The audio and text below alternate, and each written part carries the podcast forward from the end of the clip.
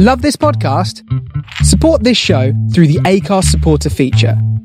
It's up to you how much you give, and there's no regular commitment. Just hit the link in the show description to support now. Hey, I'm Ryan Reynolds. Recently, I asked Mint Mobile's legal team if big wireless companies are allowed to raise prices due to inflation. They said yes. And then when I asked if raising prices technically violates those onerous two year contracts, they said, What the f are you talking about, you insane Hollywood ass? F- So to recap, we're cutting the price of Mint Unlimited from $30 a month to just $15 a month. Give it a try at mintmobile.com slash switch. $45 upfront for three months plus taxes and fees. Promo for new customers for limited time. Unlimited more than 40 gigabytes per month. Slows. Full terms at mintmobile.com. Millions of people have lost weight with personalized plans from Noom, like Evan, who can't stand salads and still lost 50 pounds. Salads, generally, for most people, are the easy button, right? For me, that wasn't an option. I never really was a salad guy. That's just not who I am. But Noom worked for me. Get your personalized plan today at Noom.com. Real Noom user compensated to provide their story. In four weeks, the typical Noom user can expect to lose one to two pounds per week. Individual results may vary. Today, the Starship Sofa is brought to you by Audible.com. To receive your free audiobook, go to audiblepodcast.com slash sofa. Sign up and that free audiobook is yours. More about Audible later on in the show.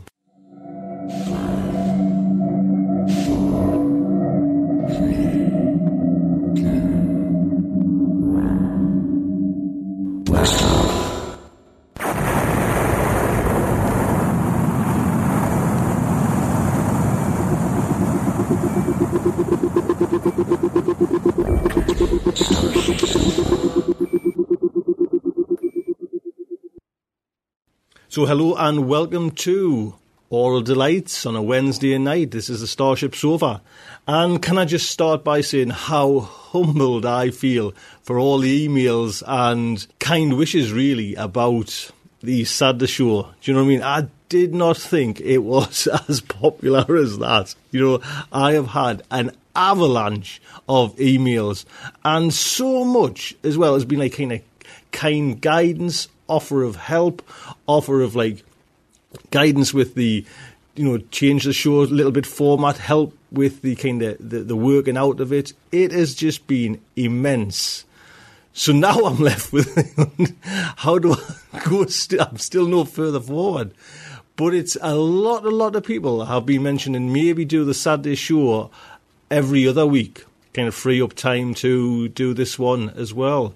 So we will see. But again, thank you just so much for all the kind emails and messages on the forum.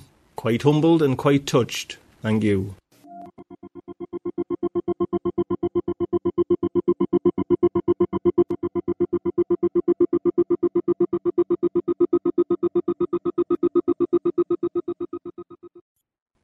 So delving straight in with the aural delights, we have a poem for you as usual. Time Travel Verb Tenses by Laurel Winter. You remind me of yourself at an age you haven't reached yet, a time when you're comfortably old, when you've cultivated fine wrinkles and some softening pounds.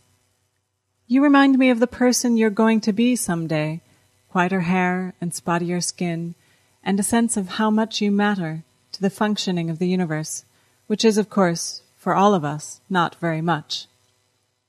You remind me of the person I fell in love with last week, am going to fall in love with 37 years from now.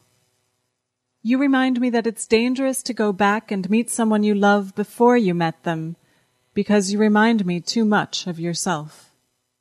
There you go. Thank you, Laurel Winter, for that poem.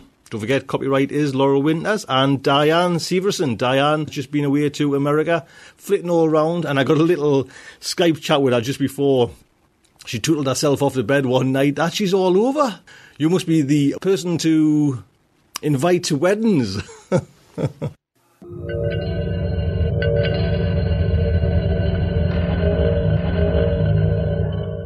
Our flash fiction tonight comes from Mr. John Kessel.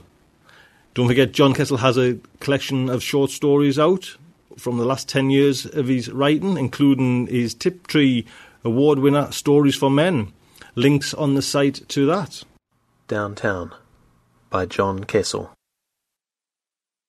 So at the end of the week, I shut down my left brain, got charged, and told anyone who would listen that I was going downtown. And who is it that's supposed to care? the group average said. Certainly not you, I said, pulling on my weekend skin. GA and I used to be featured, and they still held it against me. What are you going to do down there? the duck asked.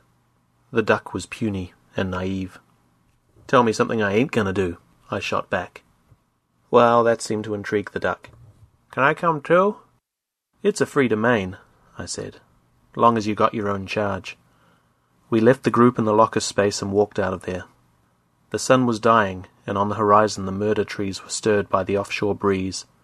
We walked up to the transit stop, plugged in, bought a couple of passages, and stood on the platform in the sultry evening, waiting for the slip. Far down the slipway, glowed the lights of the city. Will there be boys and girls there? the duck asked. You bet your feathers, I replied. Ducks too. When the slip drew up, we settled in, and before we knew it, we were stepping out into the colourful Calle Rosinante. Boys, girls, snakes, Metatron the Archangel available for 23 amps, ducks. Hot jazz filled my right brain, singing Go, Go along with the Four Noble Truths. Life sucks. It sucks because you're stuck on things. This can be remedied. Fake left, fake right, go up the middle. Just like downtown, to kill your buzz while pushing it. Stuck on things. I wasn't going to be stuck on anything tonight longer than it took me to drink it or smoke it or poke it. Remedy me no remedies, Jazz. First, food. We got some food. A cosmic boy accosted us in front of the cheese stront. You're outliers, right? For a very reasonable price, I can provide an interstellar experience. How much? the duck asked.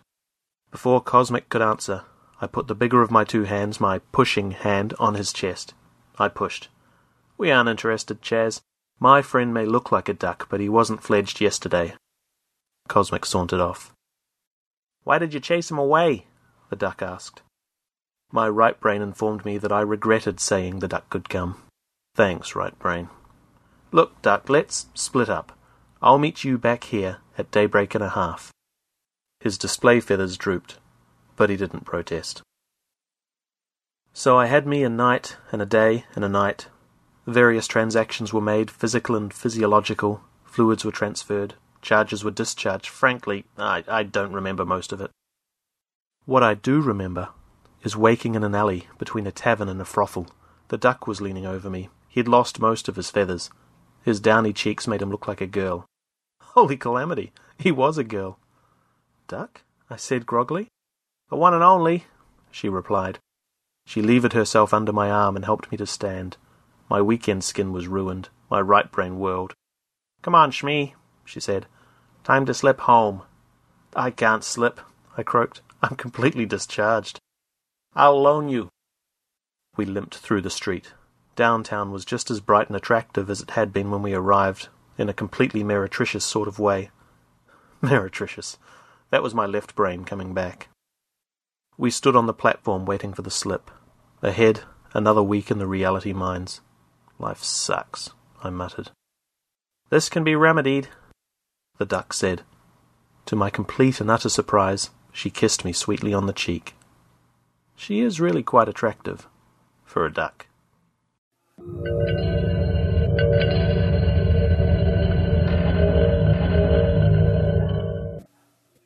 And again, don't forget, copyright is Mr. John Kessel's. John, thank you very much for that story. No doubt I will be dropping you an email to try and sneak some more stories our way. Narration for that story is by my good friend, Mr. Grant Stone. Grant, amazing job. Thank you very much, sir. So today, Starship Sofa is brought to you by Audible.com. And Audible.com, don't forget, they do other books apart from science fiction. The very first book I got, just out of curiosity, from Audible was Bill Bryson's A Short History of Everything.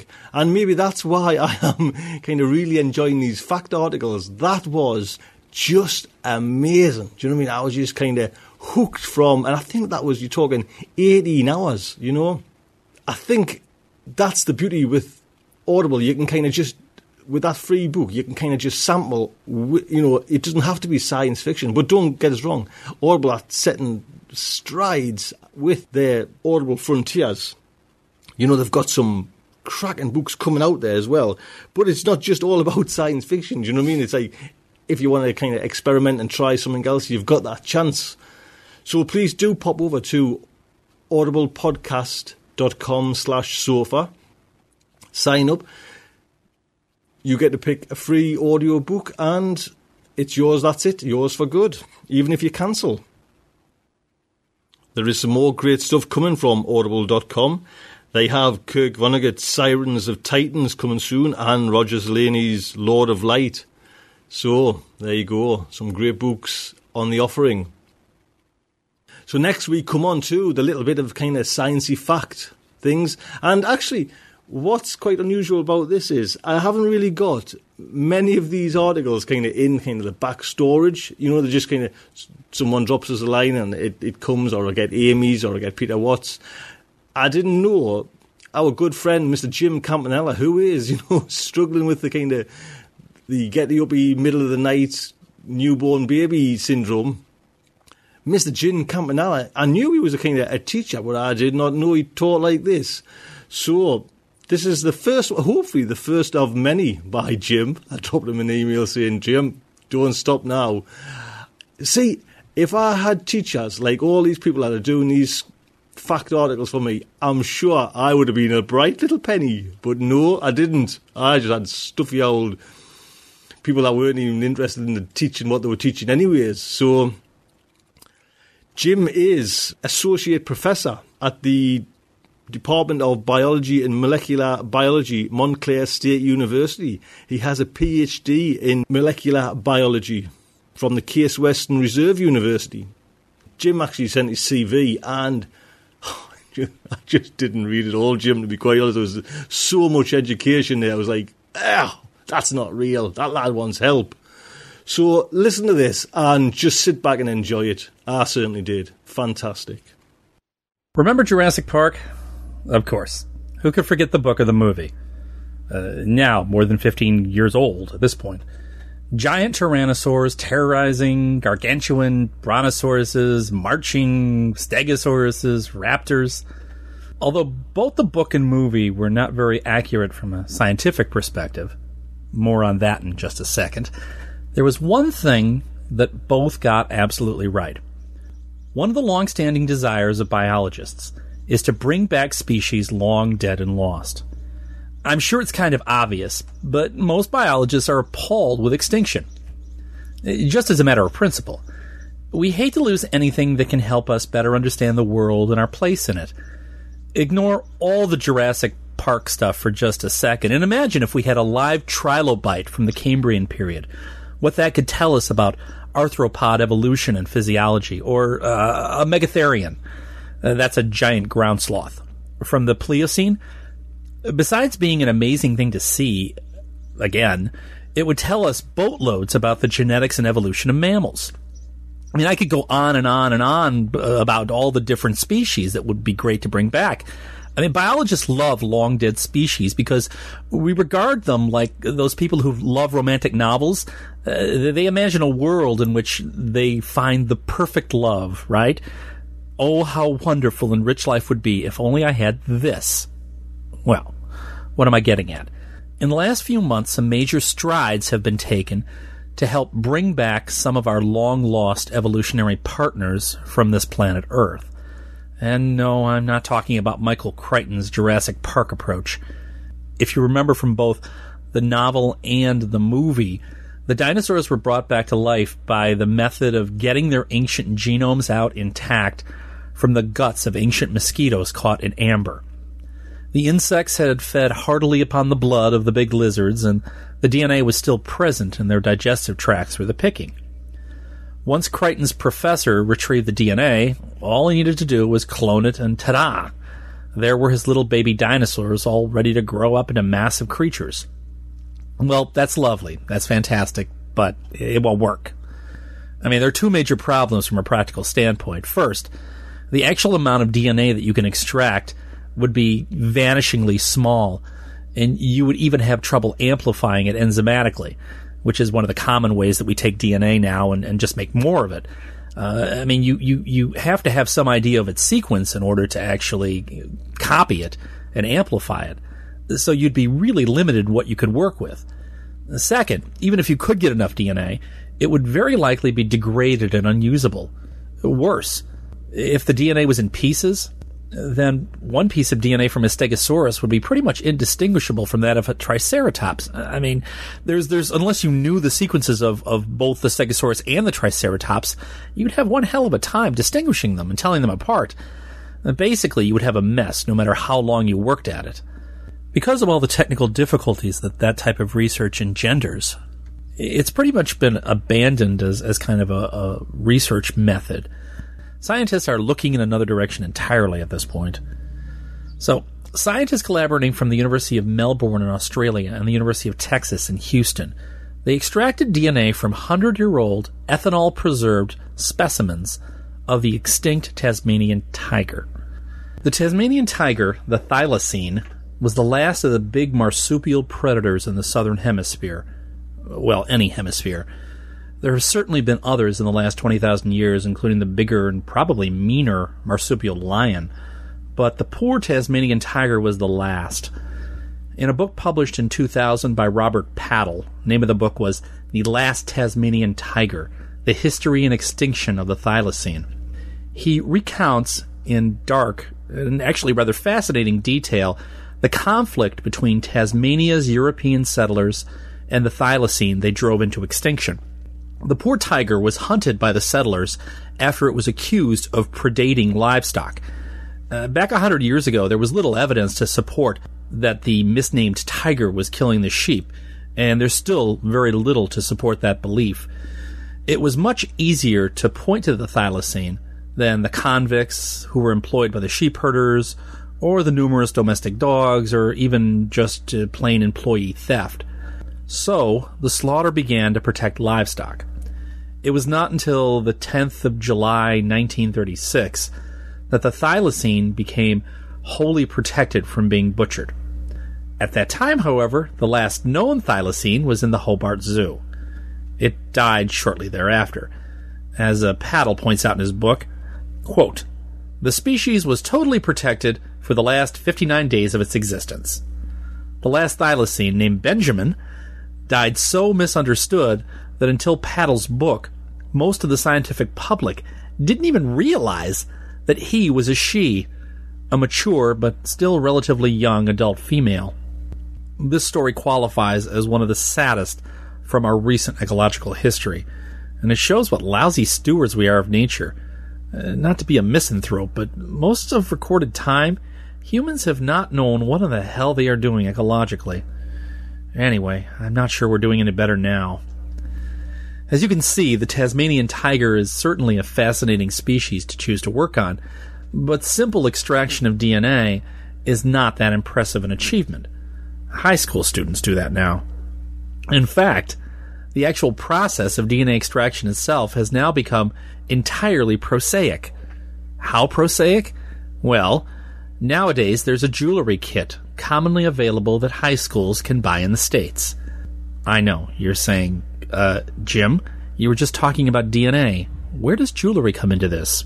Well, the jewelry kit includes all the reagents needed for the students to extract their own DNA from their cheek cells, seal the DNA into a small glass globe with a cord, and presumably wear it around their necks for their admiring peers to stare at.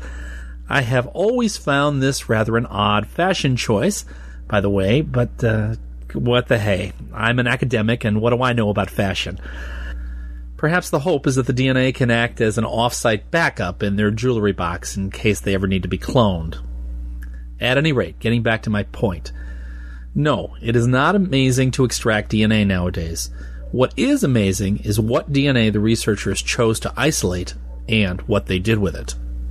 Now, Cloning genes from Neanderthals and even woolly mammoths is not news. Uh, because millennia old frozen tissues have been discovered, I mean, that work was done a long time ago.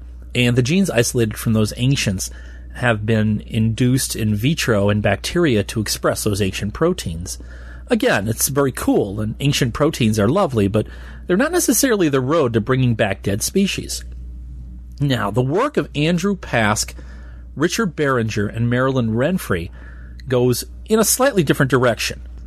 They isolated not a gene, but a genetic regulatory element called an enhancer from the tiger's genome.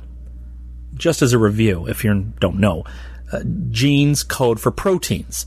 But in addition to having sequences scattered throughout our genomes that actually code for proteins, you have to have regulatory sequences controlling when those genes are turned on and off during development or even when you're all grown up.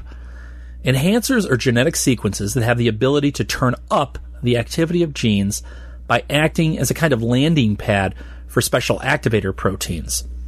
Pask and the others took this sequence and created a transgenic mouse to carry it. Transgenic means that they took the gene from, or the sequence, DNA sequence from one species and placed it into another.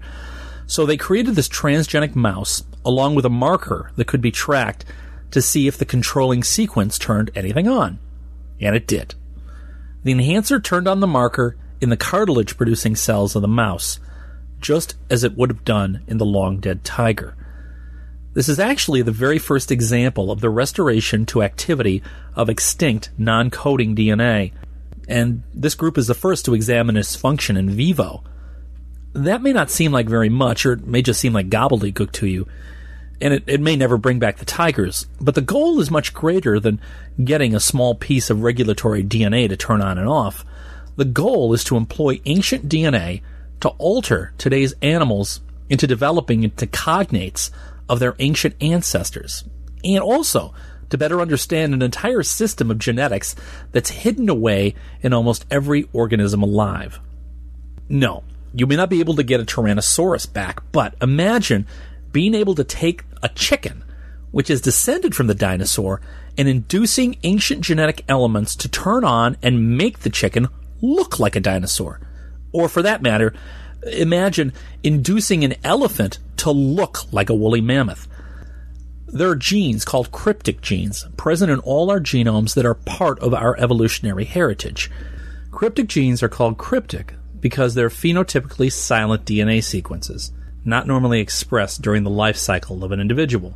In other words, these genes are present in the genome of the organism, but they may be turned on for only a short time during development or not at all in the grown animal.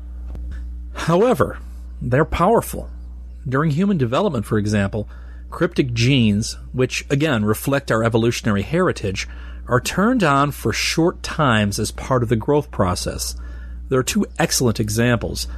Humans have both tails and gill like structures for a period during our gestation. Theoretically, if you could get those genes turned on at the correct time and keep them on, you could get a chicken to grow teeth or a human to grow a tail permanently. And then the chicken thing, by the way, is not just my wild imagination. In 2006, in the journal Current Biology, there was a report by a University of Wisconsin research group of induction of crocodilian tooth growth in chick embryos. That's what they mean by hen's teeth. And they're not so rare. You can compare cryptic genes to having computer programs hidden away in a system that can only be turned on with the correct tricky keystrokes. Well, regulatory sequences like those taken from the Tasmanian tiger are the keystrokes. They can not only turn on genes that have not been turned on in millennia, they can turn on genes that are already active and just turn them on at the right time in development to give you something that looks very different. So some would argue, well, that's not a woolly mammoth. That's just a hairy elephant. You have not brought back the mammoth at all.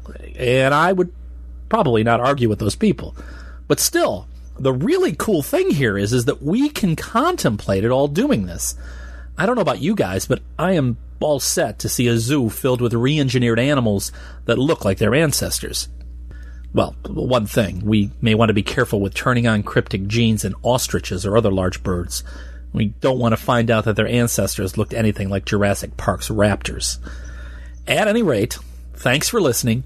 Take care, and I hope I've inspired some of you, or at least made you think. Until next time, This is Jim Campanella. There you go. Jim, that was just brilliant. Do you know what I mean? If I, honestly, if I was taught by people like yourself, oh, I, I could have, I could have, what could I do? I could have been, went on to anything. Dreams were possibilities. So we come on to the main event of the night in Aural Delights. Short story by Allen Steele. Allen Steele's latest novel, Galaxy Blues, came out in April as an ace hardcover and is set in the universe of his Coyote series. His next novel, Coyote Horizon, will be coming out in April 2009, also from Ace. And he has a new website, nice flash new website, coyoteseries.com. That's actually dedicated to the Coyote novels and the spin offs. So please have a check of that, have a listen to this story.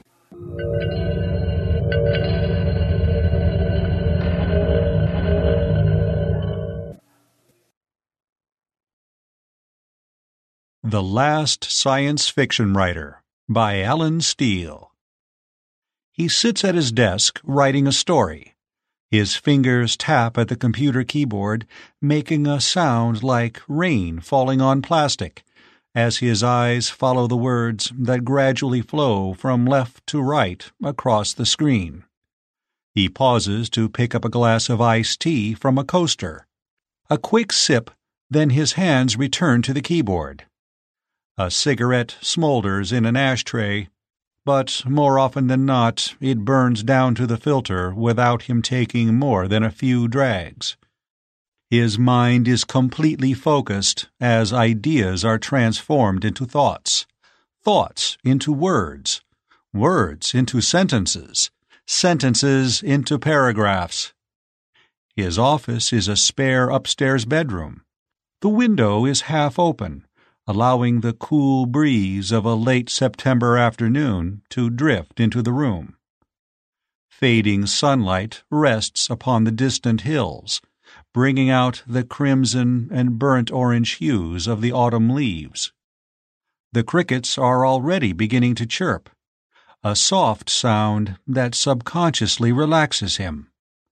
From the house next door, an abrupt mechanical roar his neighbor starting up his riding mower, getting set to do a little yard work before evening sets in. Distracted, he mutters beneath his breath as he peers more intently at the screen. Yet he doesn't notice when the noise of the lawnmower abruptly ceases, replaced once more by the quiet chitter of the crickets. The cigarette has burned out. When he reaches for it, though, he finds a fresh one resting in the ashtray, its tip already glowing. He wonders about this for a moment. Did he light another one and forget about it? But that thought vanishes almost as soon as it occurs to him. He takes a drag, puts it back in the ashtray, and goes back to work. His glass remains perpetually three quarters full. Whenever he picks it up, he finds that it still contains as much iced tea as it did the last time he took a drink. Yet this miracle bothers him for less than a second. Paragraphs become scenes. Scenes gradually take shape and form of a story. He writes for hours upon end, the pages slowly scrolling upward upon his screen. And yet he feels no exhaustion no need to rest. He's married, but his wife never enters the room. He has two dogs, but they're nowhere to be seen or heard. Friends don't drop by unexpectedly. The phone next to his desk is silent. He never feels an impulse to push back his chair, stand up to stretch his legs, take a deep breath, maybe go to the bathroom. The view through his window remains the same, the character of the autumn light unchanging. The world is locked in an eternal golden afternoon.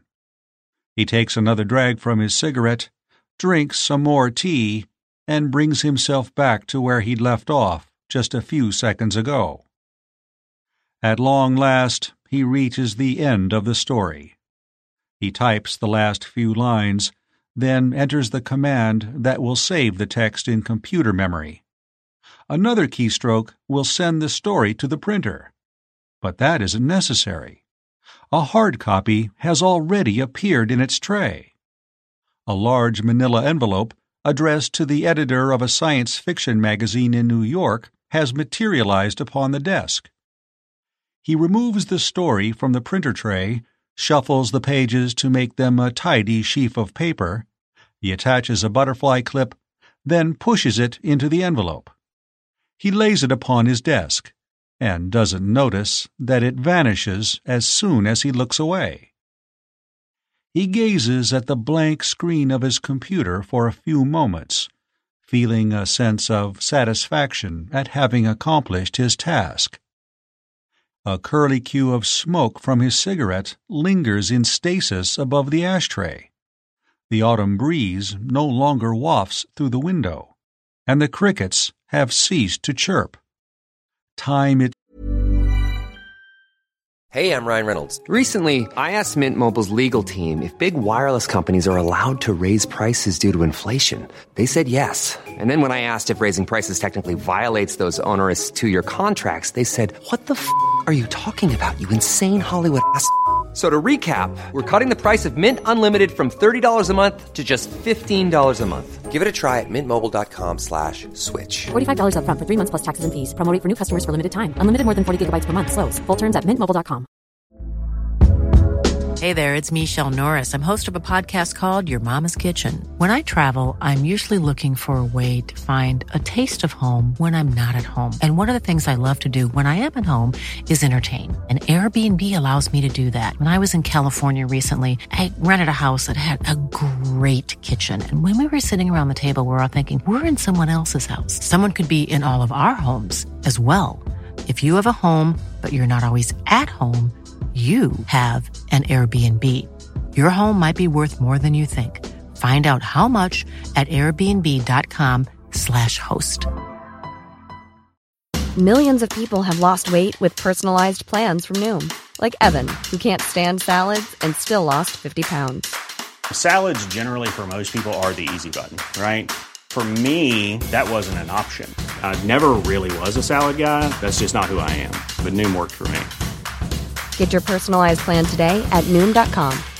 Real Noom user compensated to provide their story. In four weeks, the typical Noom user can expect to lose one to two pounds per week. Individual results may vary. Self has come to a stop. He sighs, reaches over to pick up his iced tea. He takes a sip, puts down his glass, then picks up his cigarette. A quick drag, then his hands return to the keyboard. Enough procrastination, time to begin work on a new project. He sits at his desk, writing a story. What the hell is this? I don't know. My team has checked the entire system. No deterioration in the mnemonic download. Alpha wave levels remains nominal. Sensory input fully engaged. Same for cerebral feedback loop. You want feedback? Here's your feedback. Read the end of the story you just got from him. Here, the bottom of the transcript. Wait a sec, let me pull it up. What's your name? she asked. Adam, he replied. What's yours? Eve. Uh huh. And now the end of the one before that. Um, okay. Here it is. And then he woke up and discovered that it was all a dream. Yeah, okay. And now the first one. Hold on. Yeah, here it is. Oh my God, it's a cookbook. And you don't see anything wrong with this. Well, they do seem a little predictable. Except maybe that last one. Didn't see that coming. You didn't see. Come on, this stuff was lame even back. I thought you told me this guy was a major author. Well, he was. According to Research Division, he published 15 novels and nearly a hundred short stories during his lifetime. He also earned several awards. What the hell is a Hugo, anyway? his work translated in half a dozen languages, yada yada. I read the same report. My name's Adam. What's yours? Crap. If he was that good, he could have written better than this in his sleep. Well, in a sense, he has been asleep. He's been dead. Just before he kicked off, he spent everything he had in the bank, even sold his house, so that he could arrange for his body to be cryogenically preserved. Thought there was a chance that he might be revived sometime in the future. Pure pre collapse nonsense. Yes, well, he was a science fiction writer after all. They tended to think about things like that. Science fiction. Sheesh. No wonder that stuff died out. Those guys never got anything right. And you say he's the last one? The only one whose brain survived cryogenic freezing. There were a couple of others, but yeah, yeah, I know. Too much collateral damage to the neural infrastructure. We're lucky to have been able to download just this guy. And you say there's been no deterioration of his long term memory. Well. Well, what? Look, this isn't an exact process. Besides cellular damage, there's also the psychological trauma of death itself. So, even though we were able to reconstruct his neural pathways enough to allow a complete brain scan, we still had to edit his core engrams once we downloaded them. Otherwise, he'd have gone into solipsistic syndrome. You don't want them knowing they're really just a few hundred terabytes in a. Yeah, right. I got that. But just listen, all right? Once we pieced together a partial memory of his life before he died, we used it to develop a template simulacrum of his contemporary environment. He resides in that now. For him, it's real. He feels, he hears, he tastes, the works and we can manipulate that environment at will. Okay, I understand that. What I don't understand is why this guy is turning out crap. We can't figure that either. Remember, this is the first time we've attempted to devise a creative modus.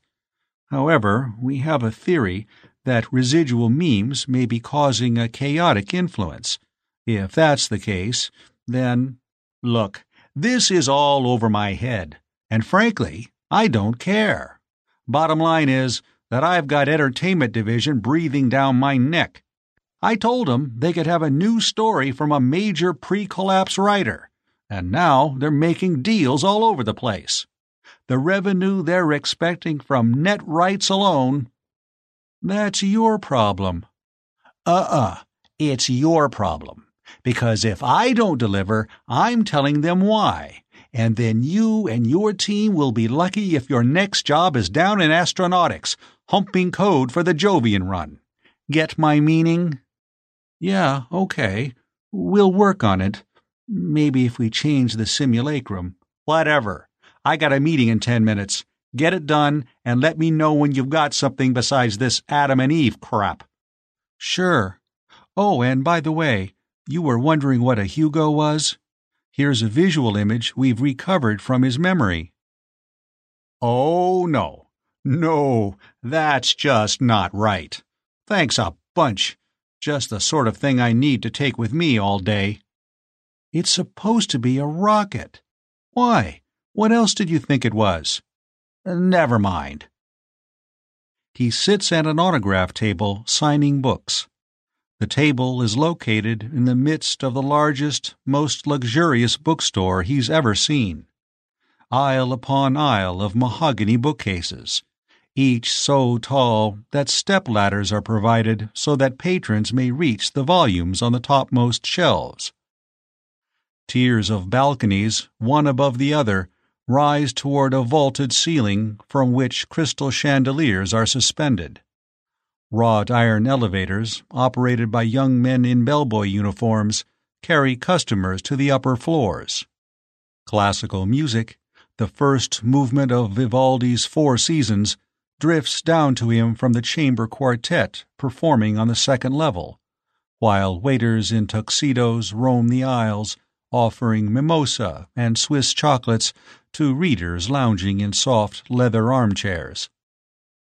This place is a cathedral of literature, and he is its most precious icon. On the other side of the table, hundreds of men and women patiently wait their turn to meet him. The line they've formed stretches as far as the eye can see.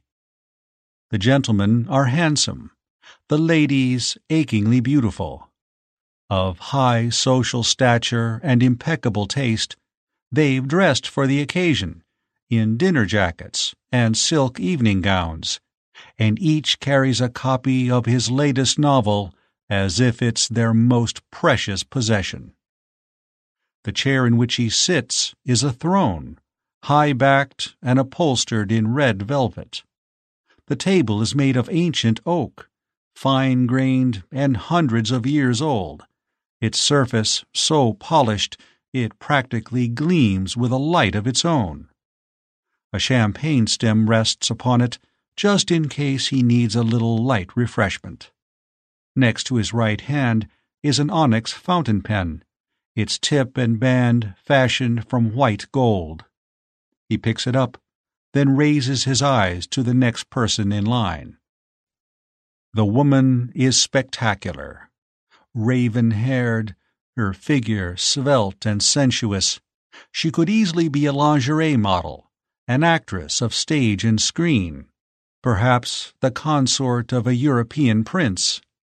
Her dark eyes express longing as she shyly steps forward. There is no doubt that he is her favorite author, and that she would gladly indulge his fantasies if the opportunity became available. Perhaps a quiet dinner for two once the signing is over? For now, though, all she desires is his inscription, if he would be so kind. Of course, anything for one of his fans. She gently places the book upon the table, and then he looks down at it. A paperback, its pages dog eared, its spine broken. The cover art, rendered in bright primary colors, features a buxom, red haired woman in a skin tight spacesuit, her enormous breasts protruding against its silver fabric. Her face is contorted in an expression of homicidal rage, and she has a laser rifle in her left hand and a glowing energy sword in her right. She stands on top of a pile of corpses, blasting and slicing away at the horde of bug eyed monsters swarming toward her. Behind her, a squad of space marines fires in all directions at once. In the background, a starship that seems to be concocted from pieces of old Star Wars model kits. The book's title is nearly an inch tall, raised in gold foil. Guts and Glory, a Glory Gaddington novel. Turning the book over, he skims the rear dust jacket copy. Glory Gaddington, captain of the starship Invincible and rightful heiress to the throne of the deposed Lord Montalban, continues her heroic quest to regain control of the Bagel system from Count Drock and the evil Rigelian Empire. The latest volume of a series, the last installment, Glory, Glory, Hallelujah, earned high praise from Locus. Interesting. He lays the book down, looks up at the woman waiting for him to sign it. I'm sorry, he says, but I didn't write this. She smiles and favors him with a knowing wink. Does it really matter? she replies. What the hell is this? Uh, well, we're not sure. You're not sure? I've checked his bibliography, and there's nothing in there about what's her name, Chastity Coming Soon. Glory Gaddington, a popular character of early 21st century space opera featured in a series of novels by. But he didn't write them, did he? So what's she doing in his simulacrum? And come to think of it, what were you trying to accomplish by this anyway? According to research, although he achieved a certain level of success, Like most science fiction writers, he was relatively obscure in his day. His books sold just well enough for his publishers to earn a modest profit, but outside the genre, he was virtually unknown. So we thought that if we placed him in an environment in which he perceived himself as being a best selling author, respected at the highest levels of literary society, that might prompt him to produce something that would match up to those expectations. So, where did Patience Paddingwell come from?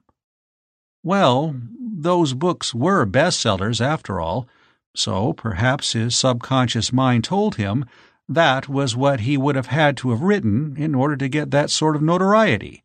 At least, that's our theory. Some theory. All he's done since then is sit in his office, staring at his computer and mumbling to himself. Not true. We did get three pages of Glory having sex with Count Drock. Yeah, right. That's going to play in New Kansas. All he did was throw back the very thing that he thought would have made him a best selling writer in his own time. Maybe it was. If we wanted that, we just reprint Faith Frothinghard novels. You couldn't, even if you wanted to. During the collapse, many science fiction fans were forced to burn parts of their collections. Glory Gaddington books were usually the first to go. They were rather thick, after all, so they provided a lot of heat. Fascinating. Look, point is, appealing to his vanity isn't going to work. If we're going to get anything from him, we've got to work on his creative instincts. Don't put him in a bookstore. Furnish an environment that inspires him. Um, sure, all right. Any suggestions? How should I know? This is your department, not mine. But whatever you do, make it snappy. Entertainment needs something they can take to marketing, and I'm getting swamped with memos. Call me when you have material. Of course. Where will you be? In my office, reading Shakespeare. Anything to get virtue violence enough out of my system. He sits at his desk, writing a story. The doorbell rings, a shrill buzz that breaks his train of thought. Muttering beneath his breath, he pushes back his chair and goes downstairs. He's expecting the neighbor kid selling candy for school, or at worst, a pair of Jehovah's Witnesses, but instead, two men waiting for him at the front door. One is dressed in a dark gray business suit the other the blue uniform of an Air Force colonel. Both wear sunglasses. Behind them, a black sedan with government plates is parked in the driveway. The man in the suit flashes an ID, then tells him that there's been an emergency. A strange object has crashed only a few miles from his house. They show him photos of something that looks like two huge pie pans stuck together half buried in a hillside. The military believes that it may be an alien spacecraft. Since he's a science fiction writer, he's the closest available person who may be able to make sense of this phenomenon. He agrees to help them, so he shuts the door behind them, then follows them out to the car. He climbs into the back seat. There's no discernible passage of time or distance. One instant he's still at his house. The next, the car has arrived at the crash site. He recognizes this place at once. A nature preserve where he sometimes takes the dogs for a run. Tanks and field guns have surrounded the hillside, and soldiers are setting up machine guns behind sandbag emplacements. Helicopters carry in more troops, while fighter jets scream overhead. The Air Force colonel escorts him to a forward command post. Within the dugout, a young dude is seated at a folding table. A half dozen laptop computers have been set up around him, and he seems to be working at them all at once. The kid's head is shaved. He wears a black leather jacket, ripped jeans, and Doc Martens. and there's wires leading from one of the computers to a socket embedded in the base of his skull. His name is Spike, and he's trying to download a virus into the alien ship's computer. He's not having much success, though, because the extraterrestrial AI is protected by a cyberspace infrastructure of ultra dense black ice that has erected a self evolving synergistic firewall around a high pitched scream. A soldier runs away from the crash site, his uniform in flames. Behind him, a snake like appendage has risen from the alien craft.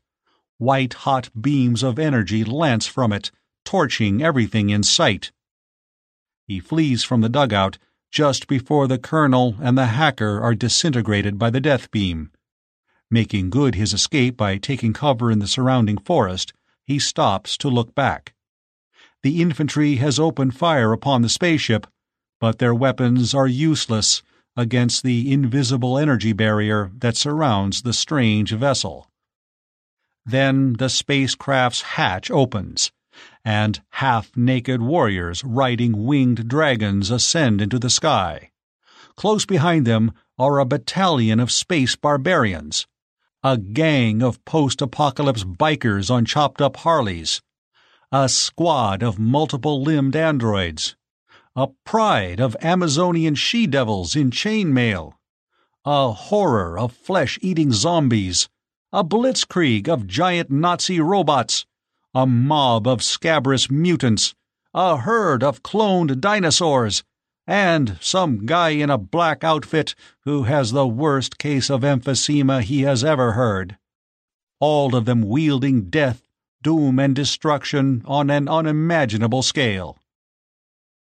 All at once, something closes in his mind. It feels like a door slamming shut with a sudden and irrevocable surety. In no hurry at all, ignoring the sounds of warfare behind him, he picks his way through the forest until he reaches the road that he knows will lead him back home.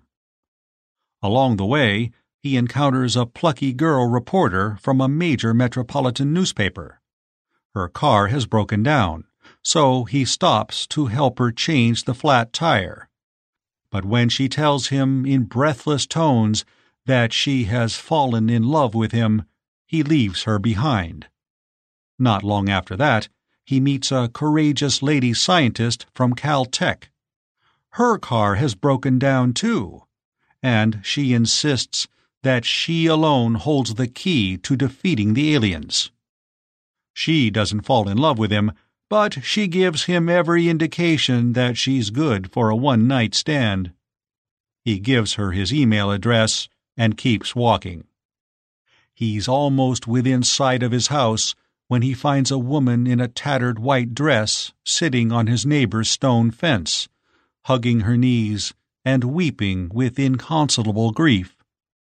She tells him that she's lost her world, her people, her entire future all she can see is bleakness, cold and dreary, with no hope for anyone. He politely asks if she'd like to come back to his place and have lunch, but all she wants to do is wallow in her misery.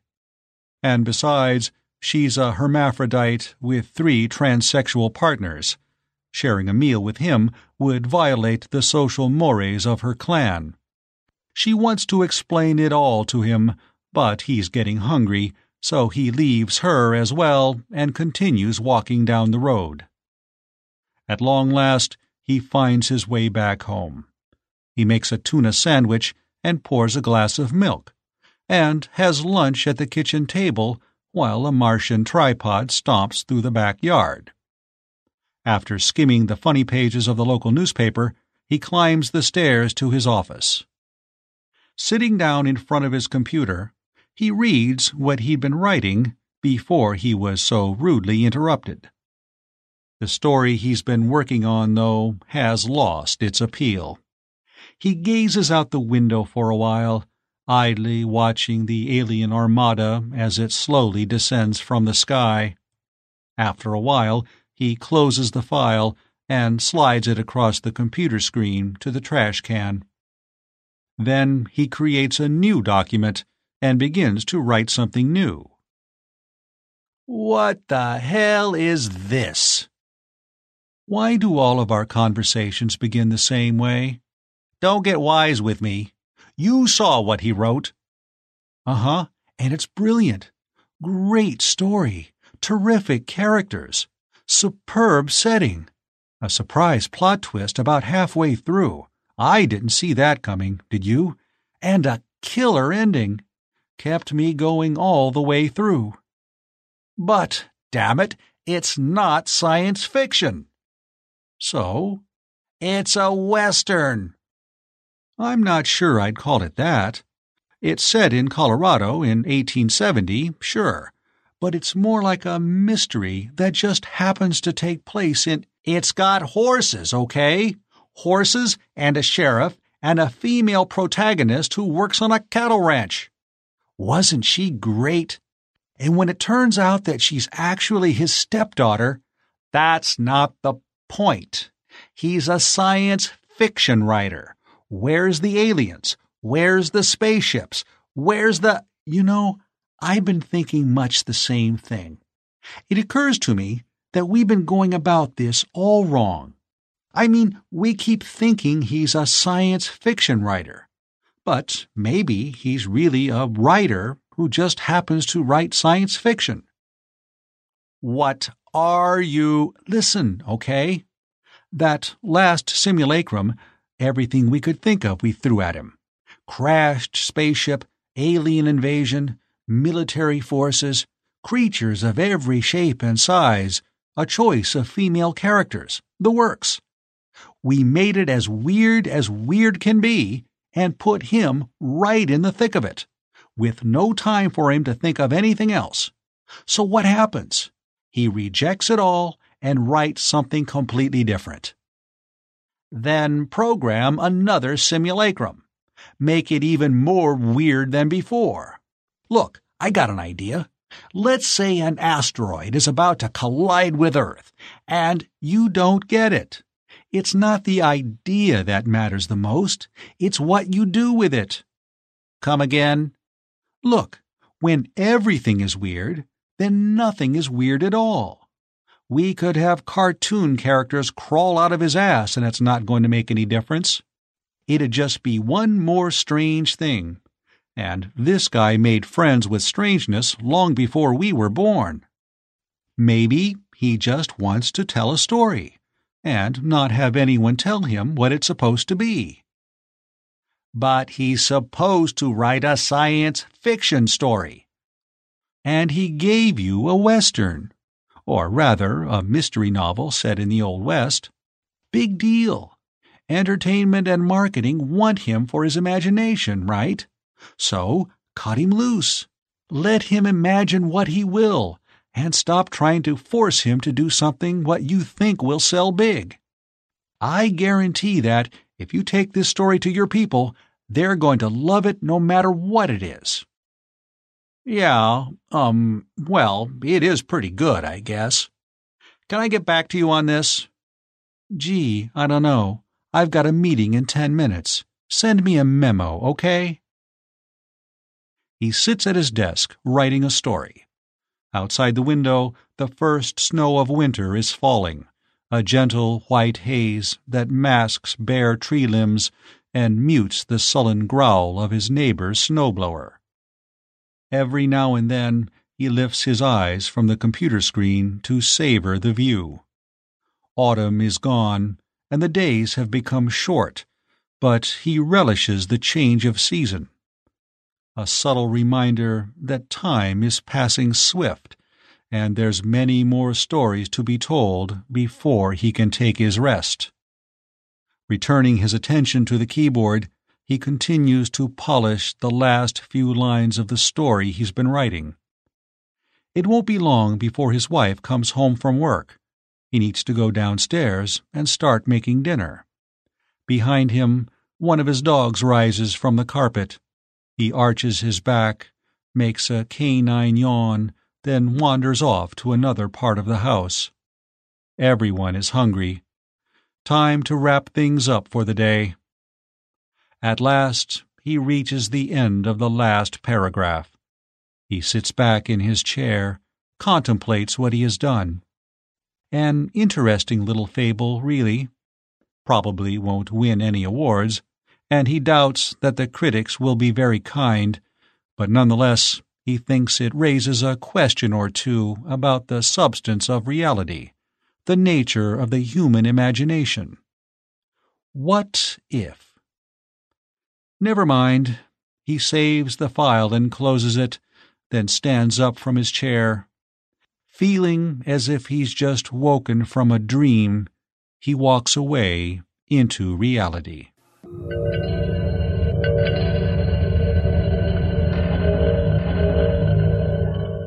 There you go. Allen, thank you very much for that. Don't forget, copyright is Mr. Allen Steele, narrated by my good friend, Mr. Mark Nelson. Mark, thank you very much for that. Links on everything that's been in the show today on the website. Do pop over, do have a little look. Now, it's again that time where I shout out a plea for flash fiction. There's not many coming. At first, I had a, a few flash fictions sent in, but do you know what I mean? It's I've got no writers out there. 700 words can be science fiction blended with a bit horror, blended with a bit fantasy. You decide. Send it over starshipsofa at gmail.com. Don't forget to look at the website, starshipsofa.com. So that wraps up now another aural delights. I hope you've enjoyed it. Hope it's been okay for you. Again, thank you so much for all those emails regarding the sad the show. We will see if, fingers crossed, the Michael Moorcock video comes out on the feed this week.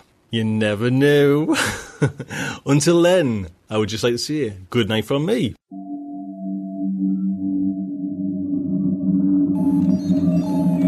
Will our heroes survive this terrible ordeal? Can they win through with their integrity unscathed? Can they escape without completely compromising their honor and artistic judgment? Tune in next week for the next exciting installment of Starship Sofa. Evacuation procedure initiated. Shuttle set for launch. Airlock will be opened in three, two, one.